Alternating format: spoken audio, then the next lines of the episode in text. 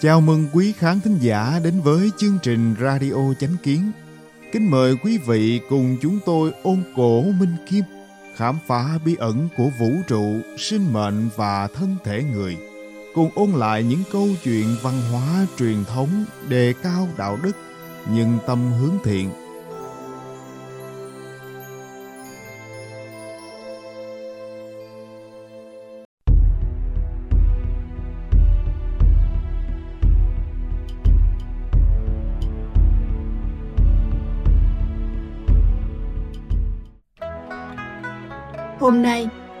tôi hân hạnh gửi đến quý khán thính giả phần 3 trong loạt bài Đàm luận về cuốn sách giáo khoa dành cho đế vương Trinh quán chính yếu Ngày nay, nhiều người dù không hiểu biết về lịch sử nhưng cũng biết đến sự nghiệp và công lao to lớn của đường Thái Tông. Đường Nhân đã trở thành cách gọi khác của người Hoa ở hải ngoại đây chính là bằng chứng lịch sử rõ ràng cho thấy sức ảnh hưởng của triều đại nhà đường trên thế giới. Nhiều người dù không có kiến thức, không hiểu về đạo trị nước, cũng từng nghe kể những câu chuyện đạo lý tốt đẹp về đường Thái Tông và quần thần. Nhà vua đối xử với quần thần chân thành, biết lắng nghe lời phải. Quần thần khẳng khái, dám dũng cảm can ngăn vua, cùng nhà vua cai trị thiên hạ đặc biệt là những câu chuyện của ông với Ngụy Trưng, có thể nói là từ già đến trẻ đều quen thuộc. Quốc gia muốn giàu mạnh cần phải có minh quân, chỉ có minh quân mới có thể tu dưỡng đạo đức, biết nghe lời can gián, kẻ tiểu nhân su nịnh mới không thể cậy quyền cậy thế, dân chúng mới không bị quan lại ức hiếp. Do đó, đúng như hiểu biết của mọi người, đế vương học đầu tiên đề cập đến Ngụy Trưng Chương mở đầu của trinh quán chính yếu, luận bàn về đạo làm vua. 95% nội dung chương này là những câu hỏi đáp của Đường Thái Tông và Ngụy Trưng về đạo vua tôi.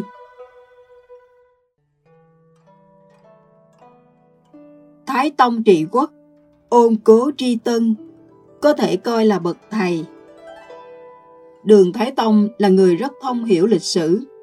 Qua những câu chuyện hưng vong trong lịch sử, Ông thường rút ra cho mình những bài học giáo huấn sâu sắc. Ông không nhìn nhận lịch sử một cách máy móc, mà đứng trên nhãn quan và kiến giải của bản thân.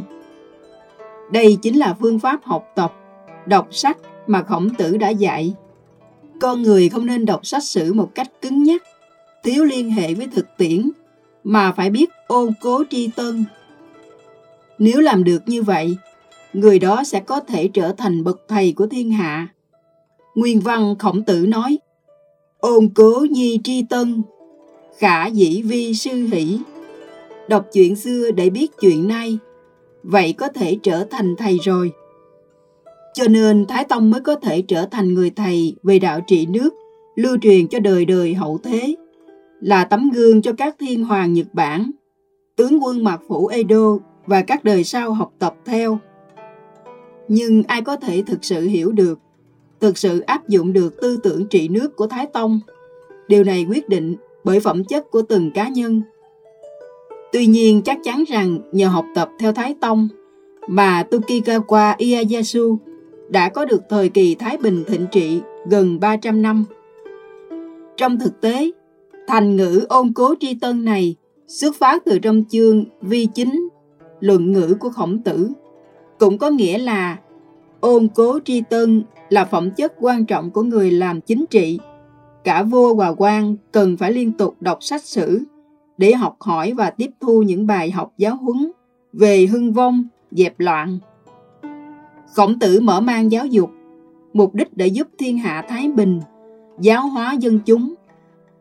Vào thời Xuân Thu, các cuộc tranh bá giữa các nước chư hầu đã mang đến vô vàng thống khổ cho dân chúng Khổng tử biết rõ con người chỉ có hướng thiện, trọng đức mới có thể ngăn chặn được những cuộc chiến tranh vì tư lợi. Như vậy những quân thần cai trị đất nước cần phải quy chính đầu tiên. Họ phải là những người đầu tiên được giáo dục. Chỉ khi quân thần được quy chính, trở thành tấm gương cho dân chúng, thì toàn bộ quốc gia mới có thể quy chính, thiên hạ mới có thể thái bình. Cho nên khổng tử mới nói, ôn cố nhi tri tân, khả dĩ vi sư hỷ, xem lại chuyện cũ để biết chuyện mới.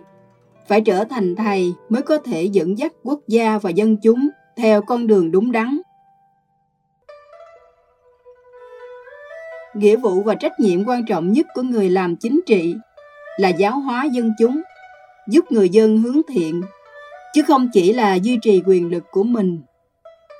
Vậy Thái Tông rốt cuộc đã ôn cố tri tân như thế nào? Làm thế nào để dẫn dắt tốt quần thần và dân chúng? Thái Tông trả lời Ngụy Trưng, đọc sách sử, luận bàn minh kiến.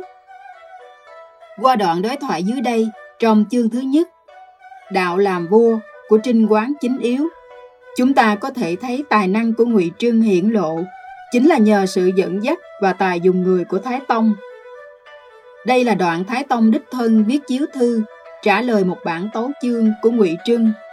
Toàn bộ đoạn đối thoại là bức thư của thái tông trả lời ngụy trưng. Đoạn viết như sau. Trẫm thấy khanh nhiều lần dân sớ, thực là vô cùng trung thành. Lời nói của khanh rất sát thực tế. Ta đọc mà quên mệt mỏi, thường đọc cho đến đêm khuya. Không phải lòng quan tâm đến nước nhà của khanh sâu đậm trong đại nghĩa mà chỉ dẫn ta, thì sao có thể viết ra sách lược hay cho trẫm đọc để bù đắp chỗ thiếu sót của trẫm? Trẫm nghe nói, tấn võ đế, sau khi bình định đông ngô, đã theo đòi cuộc sống kiêu sa dâm dật, không còn lưu tâm trị nước.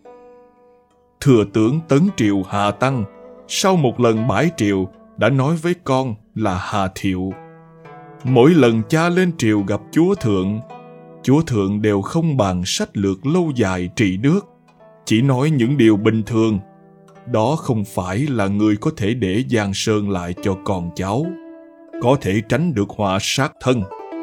Lại chỉ vào tất cả các cháu, nói, lớp người này nhất định sẽ chết vì gặp thời loạn. Đến thời cháu của hà tăng là hà tuy, quả nhiên bị đông hải vương tư mã việt lạm dụng hình pháp giết chết.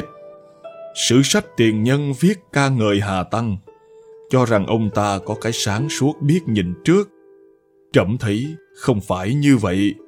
Trẫm cho rằng hà tăng không trung với vua mình có tội rất lớn. Là kẻ bề tôi, khi lên triều phải tận trung vì nước, khi bãi triều phải tu thân sửa lỗi vua làm điều đúng, phải thuận thế trợ giúp cho thành công. Vua có điều sai, phải uống nắng sửa chữa. Đó là phương pháp giúp vua tôi đồng lòng trị nước. Hà tăng làm quan đến thừa tướng. Địa vị cao mà danh vọng nặng, phải nói thẳng không e dè. Nghiêm khắc khuyên can, luận về đạo trị nước để phò tá thời chính. Ấy vậy mà sau khi bãi triều mới đem ra bàn tán, khi lên triều lại không nói thẳng. Ca ngợi hạng người đó là bậc minh trí, chẳng phải là hoang đường sao? Nước nhà nguy cấp mà không phò trợ, sao có thể dụng hạng người đó làm thừa tướng? Ý kiến khanh tâu lên giúp trẫm biết được lỗi mình. Trẫm sẽ đặt nó lên bàn, giống như tây môn báo đeo da mềm đổng an vu đeo cung trên người, luôn nhắc nhở mình, ắt sẽ kịp thời bù đắp, thu được hiệu quả. Trẫm sẽ không để cho bài hát khang tai, lương tai chỉ thịnh hành ở thời ngu thuấn. Mối quan hệ như cá nước giữa vua và tôi cuối cùng đã hiện rõ ở ngày nay. Trả lời thiện ngôn của khanh tuy có chậm, nhưng hy vọng khanh vẫn không sợ mạo phạm. Nói thẳng được mất mà không che giấu. Trẫm sẽ rất mực khiêm tốn. An định tâm trí cung kính chờ đợi thiện ngôn của khanh.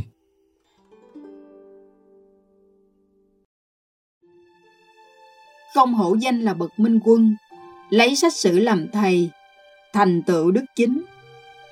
Đọc qua bản chiếu thư của Thái Tông, có thể thấy Thái Tông có hiểu biết rất sâu sắc về lịch sử. Là một vị đế vương, Thái Tông không chỉ có thể tiếp thu ý kiến của Ngụy Trưng, khen ngợi tấu chương của ông, mà Thái Tông còn có thể luận giải tường tận tại sao mình lại đồng ý với lời can gián của Ngụy Trưng. Ông đối đãi với bề tôi rất chân thành, có thể trực tiếp nói ra suy nghĩ trong tâm như nói với bạn bè vậy. Là bề tôi bản tính chân thành, lại thêm hiểu biết về lịch sử. Ngụy Trương tất nhiên sẽ biết gì nói đấy, hết mực trung thành phò tá vua. Là một vị vua, Thái Tông biết rất rõ bề tôi thế nào mới là trung thần thực sự.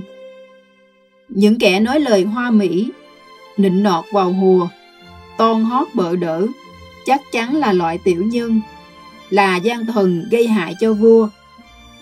Vua bảo sao thì họ làm vậy. Họ tân bốc, nịnh nọt vua bất kể đúng sai. Tất cả chỉ vì tư lợi của bản thân, chứ không phải vì lòng trung thành thực sự với vua. Điều này không khó đoán. Thông thường những vị đế vương thông hiểu sử sách đều thấu tỏ. Nhưng Thái Tông còn hiểu rõ ràng hơn. Ông còn có nhận thức mới và sâu sắc hơn. Ông cho rằng những bề tôi mà ngay cả lời thẳng thắn, khuyên can quân vương cũng không dám nói, chỉ giữ thái độ im lặng, chính là những kẻ phạm tội lớn. Thái Tông hiểu rất minh xác rằng, chức trách của bề tôi là phải dám can đảm sửa chữa những sai lầm của quân vương, nếu không sẽ gây nguy hại cho quốc gia. Biết mà không dám nói, thì tội còn lớn hơn cả tội chủ động hùa theo sai lầm của quân vương. Rõ ràng là đẩy quân vương vào chỗ bất nghĩa, dương mắt nhìn quốc gia đi đến diệt vong. Cho nên Thái Tông vô cùng anh minh. Ông nhân cơ hội này chỉ bảo cho Ngụy Trưng nên làm thế nào mới là bề tôi tốt, mới là trung thần tận trung với công việc. Khích lệ Ngụy Trưng dám nói thẳng, nói thật. Dám nói thẳng, nói thật, sửa chữa sai lầm của quân vương. Đây là biểu hiện của người đức độ, thương người, cũng là điều mà cao đồ tăng tử của khổng tử từng nói đến về bậc quân tử thương người. Thái Tông đương nhiên biết rõ đạo lý này. Ông cũng giống như tăng tử chỉ bảo các đệ tử và gia nhân. Chỉ bảo bề tôi dùng tấm lòng của bậc quân tử tương người để giúp ông trị quốc.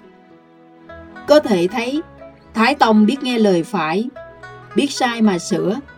Điều này khiến mọi người dùng đức yêu lại ông, khiến cho những đức tính nhân nghĩa, đạo đức của người quân tử được hồng dương. Nếu dùng vào việc trị quốc, thử hỏi ai mà không muốn nói lời chân thật, tận tâm phò tá một vị quân vương như thế.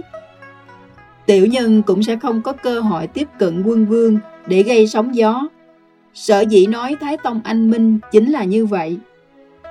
Một vị vua có hiểu biết đúng đắn về lịch sử, ôn cố tri tân, thì có thể làm thầy, dẫn dắt quần thần, tiếp đến dẫn dắt bách tính, trên làm dưới theo. Bách tính tất nhiên sẽ tôn vinh đạo đức, đất nước sẽ có được thái bình thịnh trị. Đây là điều tất yếu của đức chính, nền chính trị dựa trên đạo đức.